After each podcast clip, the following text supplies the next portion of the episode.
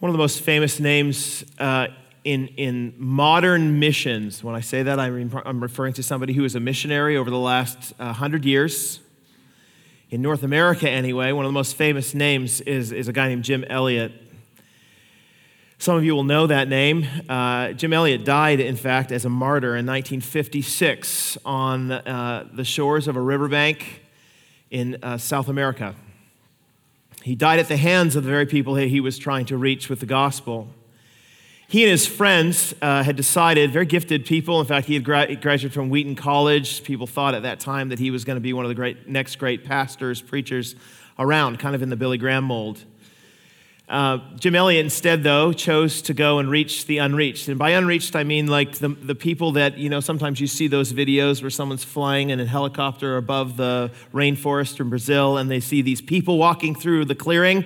And, and then they say, oh my goodness, there's people who live there and they've never had any touch with the outside world. That's the kind of people we're talking about.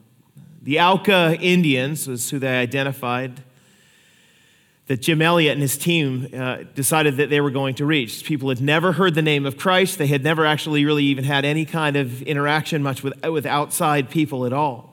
So, in order to make this happen, Jim Elliot and his team flew a, an airplane, a small aircraft, above a riverbank where they knew that these people lived. They put a loudspeaker on the outside of the airplane and they just circled the riverbank. When they'd see people come out, they would speak to them the very few phrases that they knew from a girl who from that community had come out and gotten to know them. And they were friendly phrases, you know, like, uh, we're, here, we're here as your friends. And then, as a sign of that, they would drop out of the plane these, bu- these baskets of uh, rock salt and buttons. Not, I don't know why the buttons, you know, but apparently that was a very helpful thing for them. They had the information, of course, from this girl that they knew, but rock salt and buttons was what the people could really use. Well, after a while, they did this several days, weeks, right? Circling this riverbank. They ended up finding that there were uh, things left on the riverbank in response, and so they would land their plane, they'd go down, they'd pick up this, these, these gifts, these baskets. There was local food and uh, hand carved goods and things like that, and they thought, oh, we're making contact. Well, after a while, this went on. They tried to set up a meeting through the loudspeaker, say, Can we, can we meet you on this riverbank I know, on a Wednesday? I don't know how you say Wednesday, but Wednesday, meet you on this riverbank. So they landed. They brought a whole bunch more gifts. They laid them out on the riverbank, wanting to give it to the people who are going to come out. Nobody came. So they set up their loudspeaker and they spoke into the jungle toward the direction where they knew these people came from, and uh, they announced the phrases again We're here to be your friends. We're here. We'll be here. We'll be here until you come. Finally, uh, after about three days, there was a, a, a young woman and her boyfriend, we learned later, who were the typical rebellious children in the community who said, Oh, the rest of you don't want to go. Well, we're going. And they went out, met with them. The boyfriend, when they met, the missionaries could not keep his eyes off the plane. So what an amazing machine. And so he would put his hand on the plane and he would walk around the plane. And finally, Nate Saint, the, the pilot, said, would you, would you like a ride? Yeah, up they go, right? And this guys circling, they go over the, the village or the, a clearing near the village where this, this guy recognized it. And this guy was almost climbing out the window of the plane, screaming down at his friends, Look at me, I'm flying, you know land the plane. He wanted to go again. Okay, again. Well, some more people, because of this report, some more people came out and they went for plane rides. And then they disappeared for a couple days. We learned later, of course, that what was happening in the village was that they were trying to determine whether these people were actually friendly or not, or that they were setting them up so they could come and invade the village and kill them all. That suspicious view is the one that won out in the end. So the leaders of the village said, What we're going to do is have a preemptive strike before they can come in here and kill us. We're going to kill them. So they went to the riverbank on one the next morning. The missionaries thinking, of course, that everything had gone so well up to this point, right? They got to the riverbank and uh, separated the missionaries out with friendly conversation and pretending to be buddies, and then from the other side of the, of the river uh, uh, in the trees came hordes of men with spears and clubs and rocks, and they speared Jim Elliot to death on that riverbank. His blood flowed together with the waters. Nate Saint was speared to death and clubbed in the head. And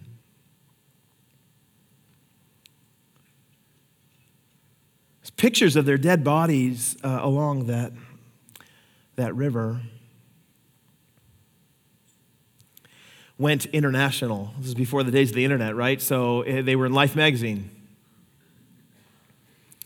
Most of the people who responded to that story said a similar thing.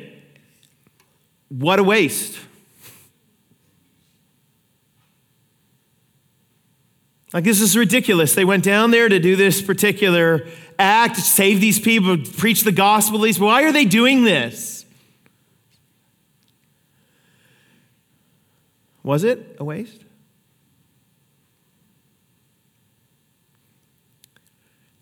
Is self sacrificing missions a waste? Is, now, your answer to that question is going to depart, depend largely upon your viewpoint of the plight of the unevangelized. And by unevangelized, I mean the people who've never heard the gospel preached ever. So, so there's a theological viewpoint that you come to that question with. If you believe, for example, the universalist take, which is that in the end, basically everyone's going to be okay. That God in His mercy is so kind and gracious that it doesn't matter whether someone's responded to Christ in this life or not. God is just going to lavish His mercy on everyone, and ultimately everyone's going to be okay. If you believe that, the only real missions that you should be focusing on are the alleviation of temporary suffering, yes? Like uh, poverty or the lack of water or those sorts of things. All very important things, but as a, if you're a universalist, that's what mission should be. So, yes, this was a waste. Trying to preach the gospel to these people is a waste. So they're already saved anyway. There are others uh, within the Christian church who say, nah, universal, that's not true. And they would call themselves uh, inclusivists. And, the, and what they say is listen, what people, the, the way that God's going to judge people in the end is he's going to judge them based upon how they responded to whatever light they had, whatever revelation they had. And so if they don't have the revelation of Christianity and they have the revelation of, say, Buddhism, if they're really good Buddhists, we could call them, as C.S. Lewis did, anonymous Christians. So God's gonna, God's gonna save based just upon their response to whatever revelation they had. And some will have good, good responses and others will have bad. But most people are gonna be okay because most people are committed to whatever, whatever viewpoint they have, whatever revelation they've been given. And then there's the third view, which is really the most, the most uh, common view in the history of the church, and that is no, you actually need to believe upon the name of the Lord Jesus Christ in particular to be saved. So if you, if you don't have that name, the goal of the church in the world is to get you that name, to send so that you can hear.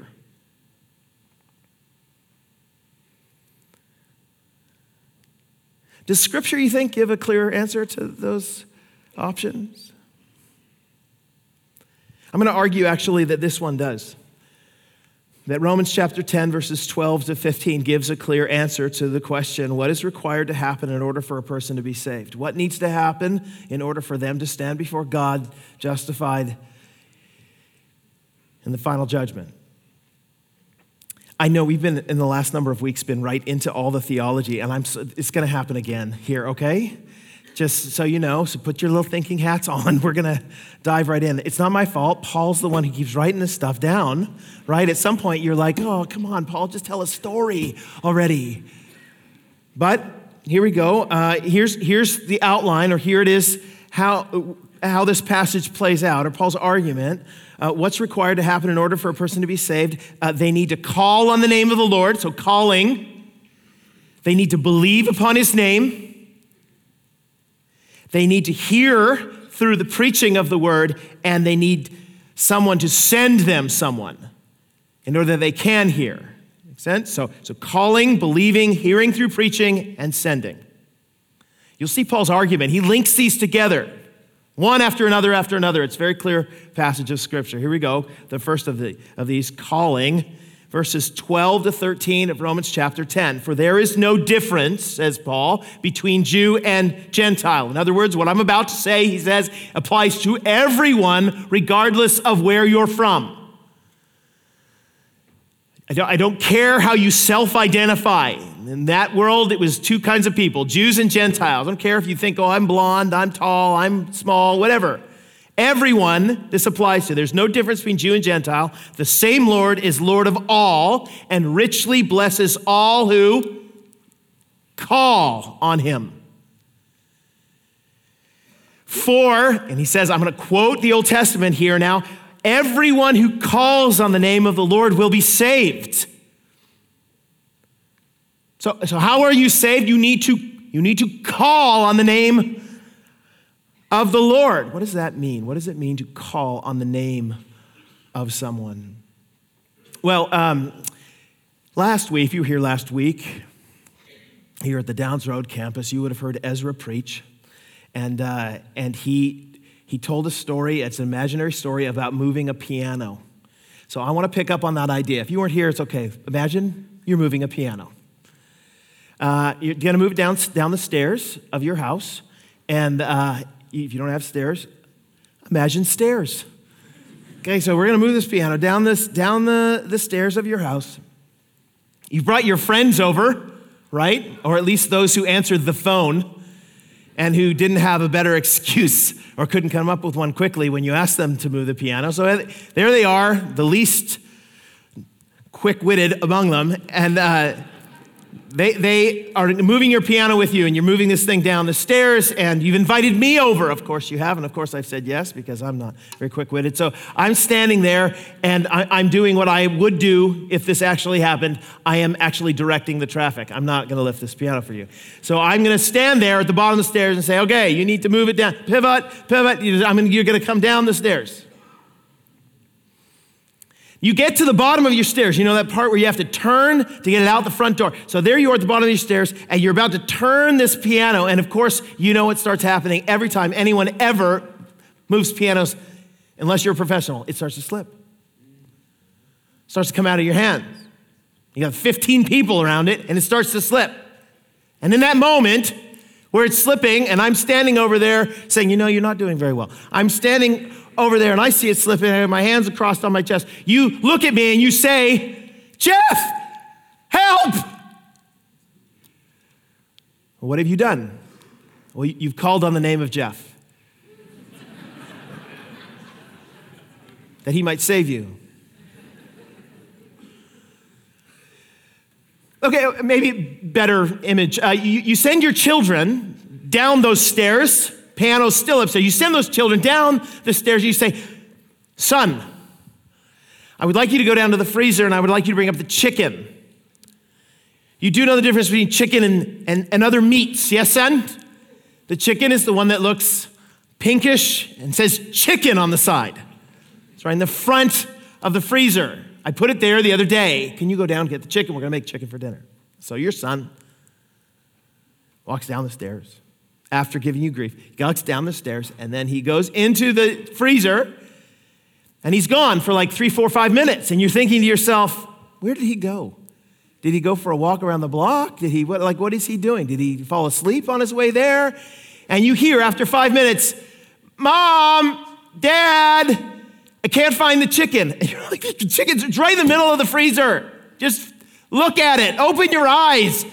I, I still can't find it, right? And you eventually, of course, have to go down and you have to show him that it's actually right in front of his face, right? Because he's stupid and they can't see these things. What is he doing when he's standing in front of this freezer, though, and yelling, Mom, Dad? He is calling on the name of his mom and dad in order that they might save him. The image is clear here.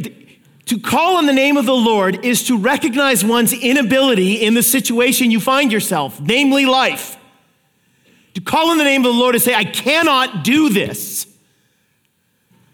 There's no way for me to sort all this out. And so I cry out. This is slipping through my fingers. I can't see forward to accomplish the thing you've called me to do. Help, Lord, help. Call on the name of the Lord.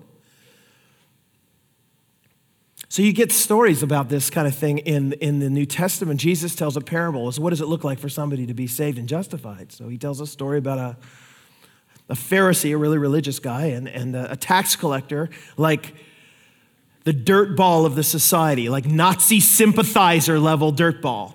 And they're going to the temple to worship the Lord. And the Pharisee walks forward and says, Oh, God, I am so thankful that I am who I am. Look at me, I'm amazing. I give the right amounts. I care for people the right amounts. My family's in great situation. My house and yard and everything is perfect. I'm thankful that I'm like me and not like that guy over there, that tax collector, because I can't imagine what it would be like to be him and everybody hate me like they hate him. So, Father, thank you that I am who I am. The tax collector, of course, stands at a distance, says Jesus, and he keeps his head down. He won't even lift his head to heaven, but he pounds his chest and he says, Oh God, have mercy on me, a sinner. And Jesus says it's this tax collector, not the Pharisee, who is going to go home justified. Why? Because the tax collector called on the name of the Lord. Why did he call? Because he recognized that he does not have it together, man. He sees his inability. Oswald Chambers once said that the greatest gift God can ever give a man is the knowledge of his own destitution. That's right. Greatest gift God can give a man is the knowledge of his own destitution because it's out of that destitution that you're going to call on the name of the Lord. My friend Paul uh, worked as a pastor with him in New Zealand. Uh, he told me one day about how he came to faith in Christ. He didn't really grow up much in a Christian family, and when he he kind of started to come to interest in, in the things about Jesus because there was a guy who was sitting next to him in his classroom when he was in high school. And uh, they would sometimes do these projects, but during the times before the projects needed to start, this guy would strike up conversations and ask him about his thinking about spiritual matters and, you know, what do you think of the afterlife and like all sorts of stuff. And so Paul would put him off at first, but then after a while, they started to, you know, have more conversations about it. After about three, four months of this constant kind of intermittent conversation, they Paul finally opened up and said, I don't know what I think about all this sort of thing, but I tell you what, this Jesus that you're talking about, there's no way that I'm going to give my life over to him. I'm doing just fine. Of course, Paul said at the time when he was telling me, he said, I know God heard that at that moment and says, Really? Let me show you how fine you're doing. And so his girlfriend, like the next day, broke up with him. His, his, one of his parents had a major health problem. His father had lost his job. There's a series of all sorts of things that all happened at one moment, and Paul's fine became, quickly became unfine. He was in tears for his own life, the tears for the life of his family. He did not know what he was going to be doing in the future. These plans that he had had for all these years had now been thrown to the wind. And so he said, I ran one night, one night in the dark. I ran a mile. Like just out in the middle of just my, in my jeans. I was running and I stopped at this tennis court. He actually showed me where it was. He made me stand in the spot one day. He said, stopped at this tennis court. I crumpled down on the ground right here. And I finally realized I am not fine. And that if, if I am if I'm held responsible for my future, it is going to go very, very badly. And so in that moment, he said, I cried out loudly, God, help! Yes, call in the name of the Lord and you will be saved. You ever done that? Oh, I know you come to church all the time. I get that. But have you ever tax collected it? My Pharisee friends. Or just said, I can't do it, Lord, I can't do it. Everyone who calls on the name of the Lord will be saved. But how do you call? What needs to happen prior to calling in order for you to call? Paul helps us here, verse 14. Okay, this is the second part here. You need to believe in order to call. Verse 14 How then can they call on the one they have not believed in? So, calling is a product of belief.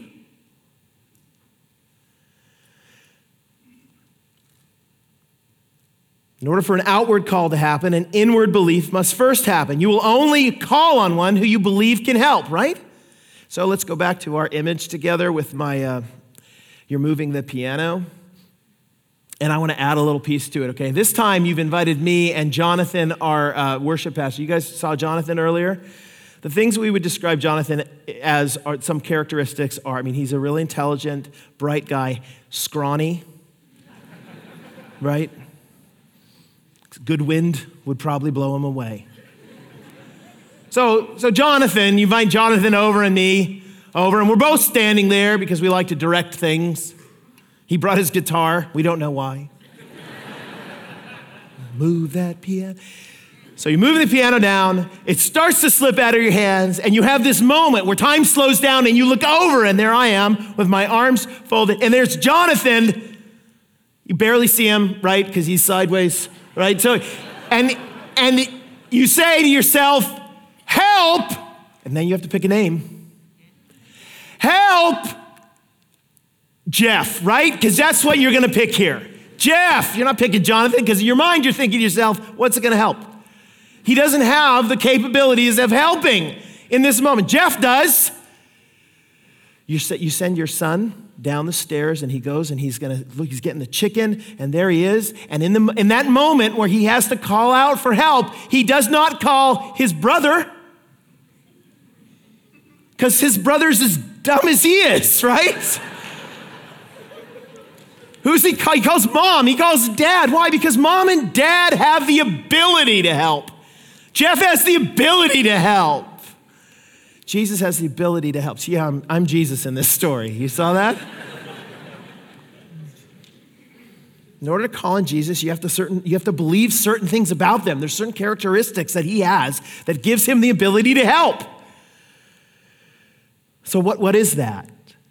What, what is it that it's about Jesus that gives him the ability to help? Now, there's lots that we could say. He's, he's God right? He, he is a sufficient sacrifice for our sins. But Paul, in the verses immediately prior to this one, identifies what it is about Jesus that gives him the ability to help. Just look at Romans 10, verse 9. He says, If you declare with your mouth Jesus is Lord, and believe in your heart that God raised him from the dead, you will be saved. So the belief that Jesus is Lord and God raised him from the dead that's, that's what you need to believe about him. That, that language, though, ooh, that Jesus is Lord. Listen, he didn't say that Jesus is my buddy, and Jesus is my friend. Jesus is the butler who's going to come when I call. No, he's Lord. That's, uh, that's slave language, guys. And that's what he's drawing on. That's master and slave imagery that he's playing on. You should not be surprised by that kind of image coming from Paul, because if you go to the beginning of the book of Romans, uh, the second word in the book is this book is from Paul, a slave of Jesus Christ. You ask Paul, like, what, what defines your relationship to God? Well, I'm, he's my master, and I am his slave. Language is all over the New Testament. But the image might be a little bit different than you think. So, so let me share you an image. Uh, it's, uh, this is an apocryphal story. I'm sure it's an apocryphal story. It was told me when I was young, and I was, uh, I was uh, heard it from a preacher, and preachers love to tell stories that aren't true. So, like here, it's a, I'm sure it's apocryphal. Okay, it's about Abraham Lincoln. I've shared it before a long time ago here. Just to give you an idea of what this, what, okay, what does it look like to be Christ's slave? What does it mean? Well, the story goes that Abraham Lincoln was uh, so incensed by the slave trade in the United States that he actually had to go and, and witness what, what went on firsthand at the buying and selling of the slaves when they came off the boat from Africa. So he went to the docks. Lincoln and some of his entourage were there, and they stood at the back of a large group of gathered men, and the men were bidding on the property, the, the meat, the, the men and women who were coming off the slave ships. And what they would do is they bring these, these slaves off, and they would, uh, they, they would, in shackles, they would lead them to the end of, of, a, of the dock, and surrounding the dock would be these men. And then, of course, they would ask questions about how big they are, how small they are, how healthy they are, all those, so they could see that. And sometimes they'd walk up and they'd smack their muscles to see how, how healthy they were, and then they'd start the bidding. Lincoln was watching this happen, you know, people being bought and then gathered together and immediately, you know, smacked and whipped and all sorts of things in order to get them to submit to the new, their new boss, their new master. Well, Lincoln saw this one man, actually, this one black, muscular, capable man who had avoided all the emaciation that often happened on those slave ships. You know, people would die and they just throw them over the side of the ship. But he, this guy remained healthy.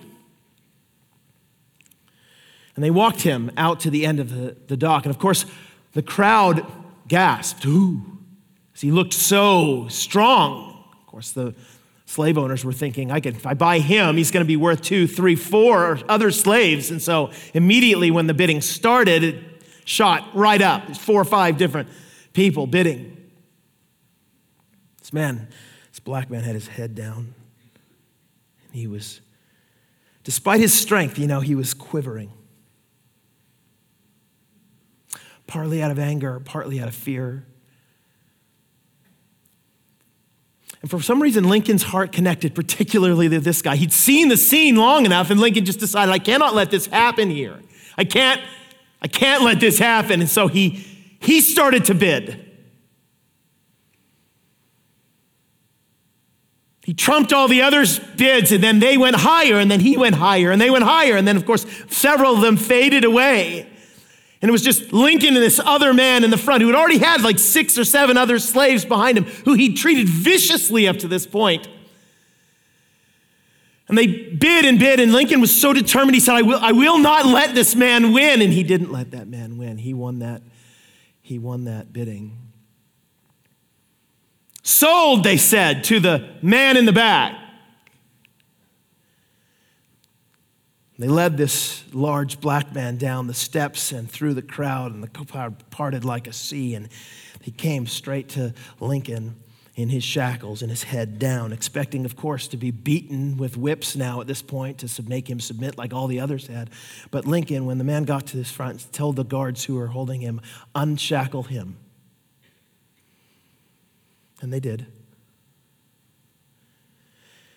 The man still wouldn't look, so Lincoln grabbed his chin and he lifted it up to him and he said, he, looking eye to eye now, he said to him, Listen, you need to know that I bought you to free you.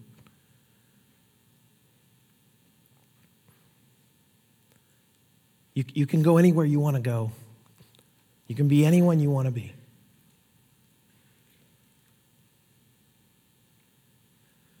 It's a long pause in this man as he, as he started to realize what had just happened and his wrists were free and that he was not being beaten or expected anything of. It, it started to occur to him that this man had bought him now at a price and had now freed him to do what he wanted to do. And he looked around and with tears in his eyes, he, he said, not knowing anyone, he said to Lincoln, he said, Well, if you bought me to free me, then I choose to go with you. Now, look, I don't know if that's true. But here's the thing about it. Isn't that that's precisely the image of how Christ has treated you? He bought you with a price. He freed you, but and your response to him of willingful servanthood and slavery, he your master, you his slave, is not one you do with a chin down and frustration and oh no, he's going to demand things of me I don't want to do. It's one with joy. This one loves me. He's always loved me. He will always love me. He will always lead me into pleasant places. Even though it might not look it at the time, He will always seek my best, right? Is He your Lord? When you call upon the name of the Lord, is that your attitude? Listen, I, I don't know what the future holds, Lord. I don't know how I'm going to get through, but you do, and I will go wherever you say. I will do whatever you call.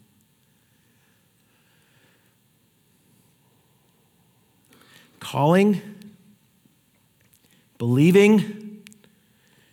But how do you believe? Well, you've got to hear through, through preaching. Verse 14, the second part of verse 14. And how can they believe in the one they have not heard? And how can they hear without someone preaching to them? I have a friend in the Middle East. Uh, he's he's uh, worked as missionary, missionary there for a number of years, and he tells a story that you could probably find in several places, not just his story. This is something that's happening quite frequently in the Middle East these days among Muslim, the Muslim population there. Um, my friend rides a bus every day to his office. And uh, after a while, in this Middle Eastern city, he was riding a bus, and uh, the guy across from him uh, was the same guy every day.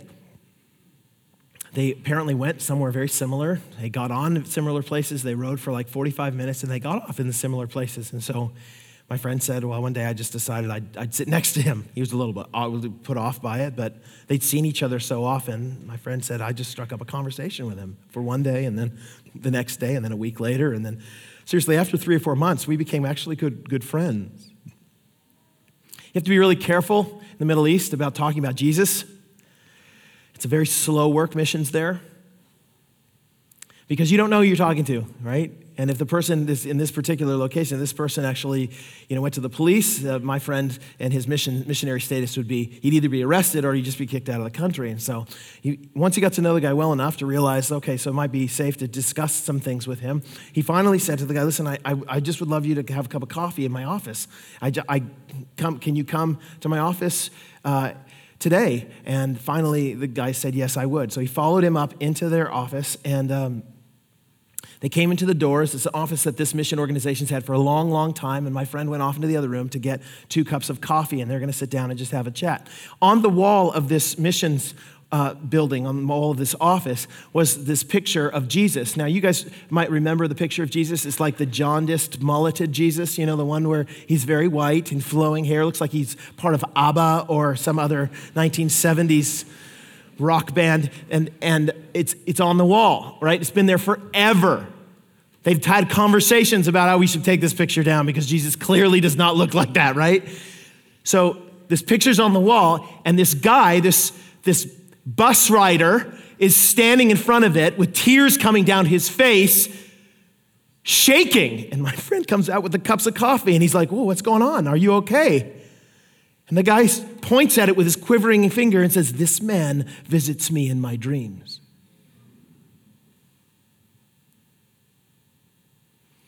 Now, listen, you can, you can talk to missionaries in the Middle East and you can find out very quickly that this is the kind of work that the Spirit of God is doing there. That through, somehow, through the dreams of people, the Lord is laying a foundation for, listen now, the gospel to follow. But here's what's crazy. Some people come to that and say, see, God doesn't need a preacher. He is sending the visions to these people. But the reason we know about the visions is because God sends the preacher. This is what's interesting about this that God has chosen that the means by which He is going to save people is not through dreams and angelic visitation, it is through the preaching of the word. He could have, listen, he could have chose any way to do it. You know that, right? So um, I occasionally like a milkshake.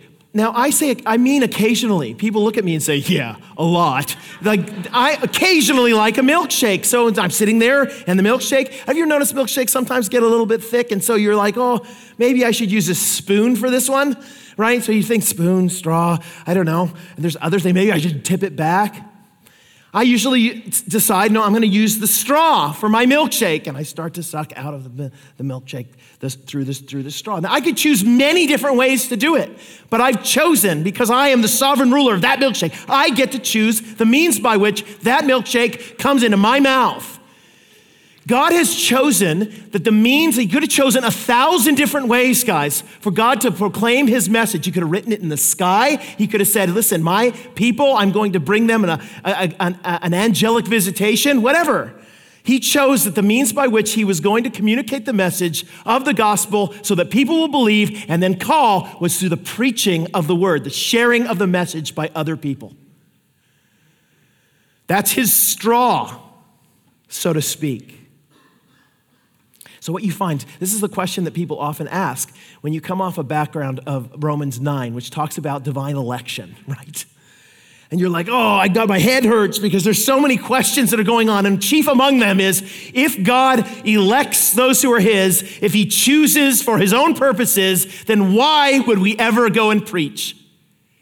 And in Romans 10, on the heels of this, Paul answers that question because God has chosen the means of preaching to achieve his ends of election. He has a right to choose the ends and he has a right to choose the means toward those ends. And so you find these really interesting passages of scripture, like in Acts chapter 18, where Paul's in the city of Corinth and things aren't going well. He just got there, he shared some stuff with the Jewish people, they rejected it, and now he's gone to the Gentiles. Some of them uh, some of the Gentiles have received it, but Paul's really worried. Should I stick around here because uh, I might get beaten again? Should I go to another city? So, in the middle of the night, he has a dream. Here's Acts 18, verse 9. One night, the Lord spoke to Paul in a vision Don't be afraid. Keep on speaking. Don't be silent, for I'm with you, and no one is going to attack and harm you because, why? I have many people in this city. So Paul stayed in Corinth for a year and a half teaching them the word of God. Guys, he did there were no people in the city who were Christians yet. And yet God says, listen, Paul, I want you to keep preaching the gospel message in this city because I got a lot of people here. Isn't that magnificent? Here's why it's magnificent that every time that you and I go into a new people group, into a new place, where new cities, where we plant churches in Maple Ridge or whatever, we can be guaranteed that there's going to be success in the mission because God will make it so. He's got a lot of people there. There's just not here yet.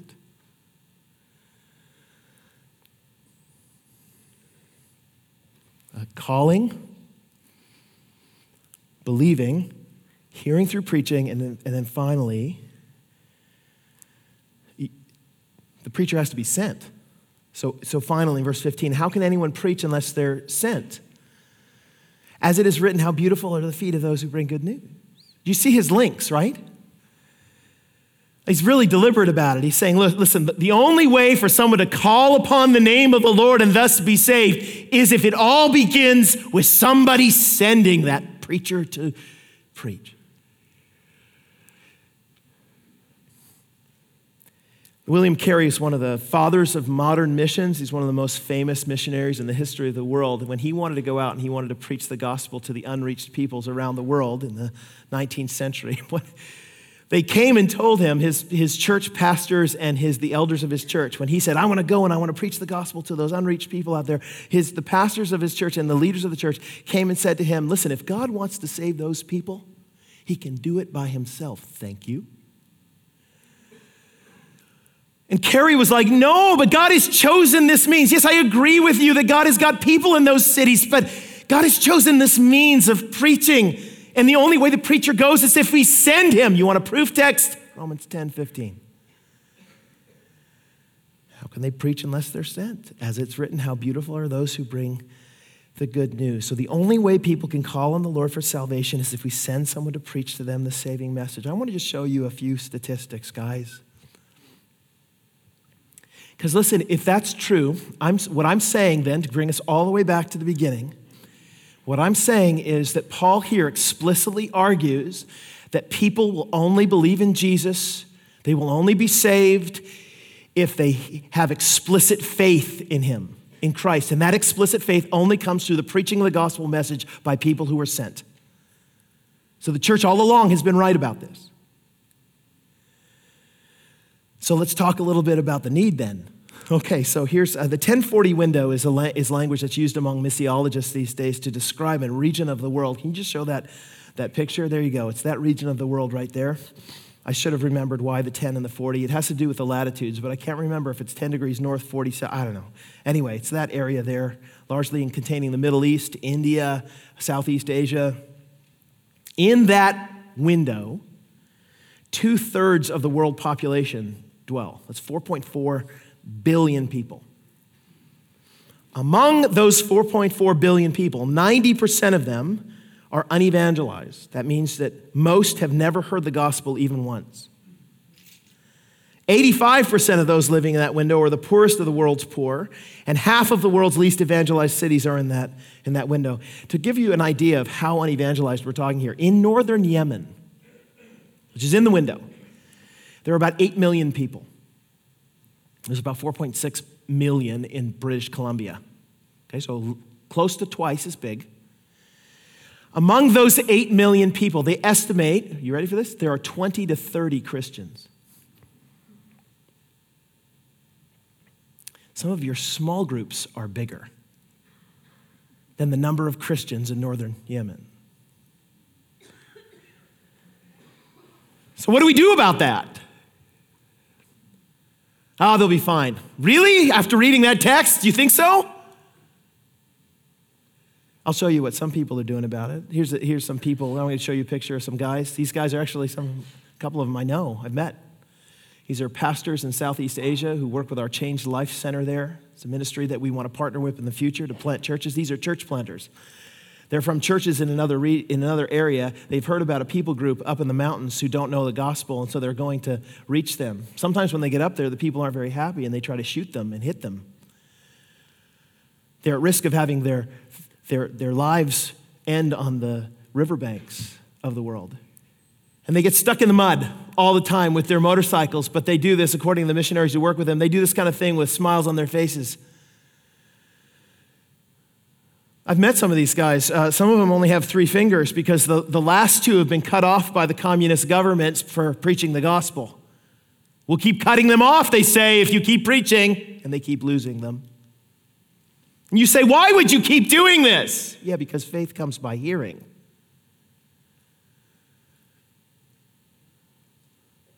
They won't believe unless we're sent. I have a friend in, uh, in India, northern India. Northern India is one of the least reached places on the planet. There's about 600 million unevangelized people there. 600 million unevangelized people in North India. He's a he's the director of a Bible college in southern India. And so when he goes into trips into northern India, what he'll do is he'll line up his family, his wife and his four boys, and he will say to them, one by one, farewell, farewell, farewell, farewell, because he doesn't know if he's coming back. He gives them hugs. He does this repeatedly. Every year he goes two or three times and he gives them massive hugs because he doesn't know he's going to come back. What he finds when he goes to northern India is usually the militant Hindus know where he's coming and they sit in the front row of the place where he's speaking. Even if it's been kept quiet, they sit in the front row and they bring their weaponry with them. He said, when I talked to him one occasion, he said, I, I don't know why I'm still alive.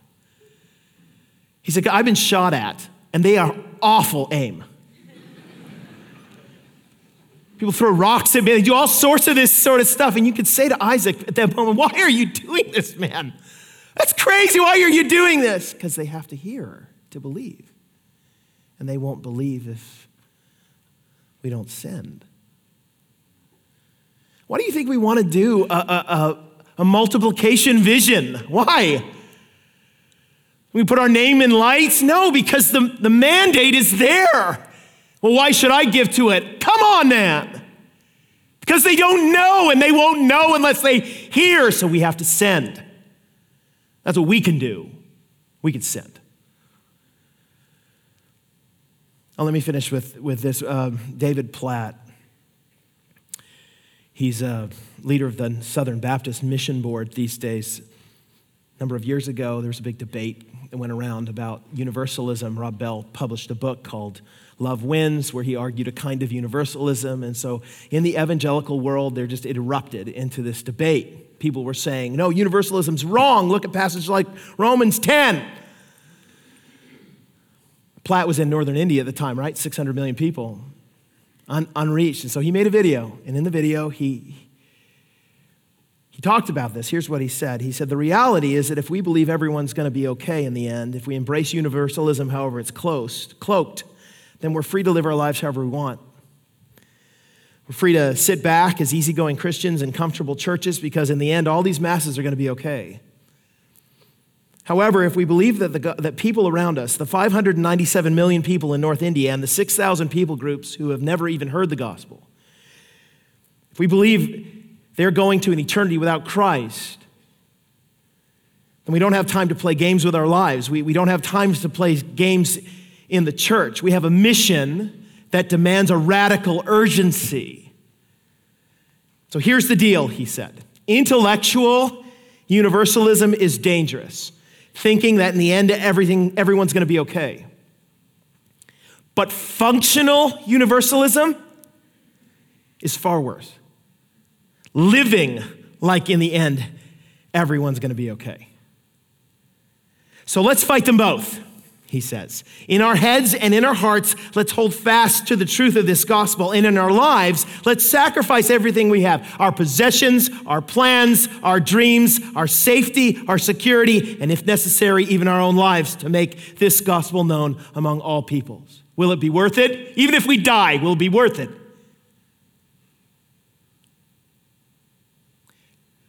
Well, how beautiful are the feet of those who bring good news. Let me pray, Father.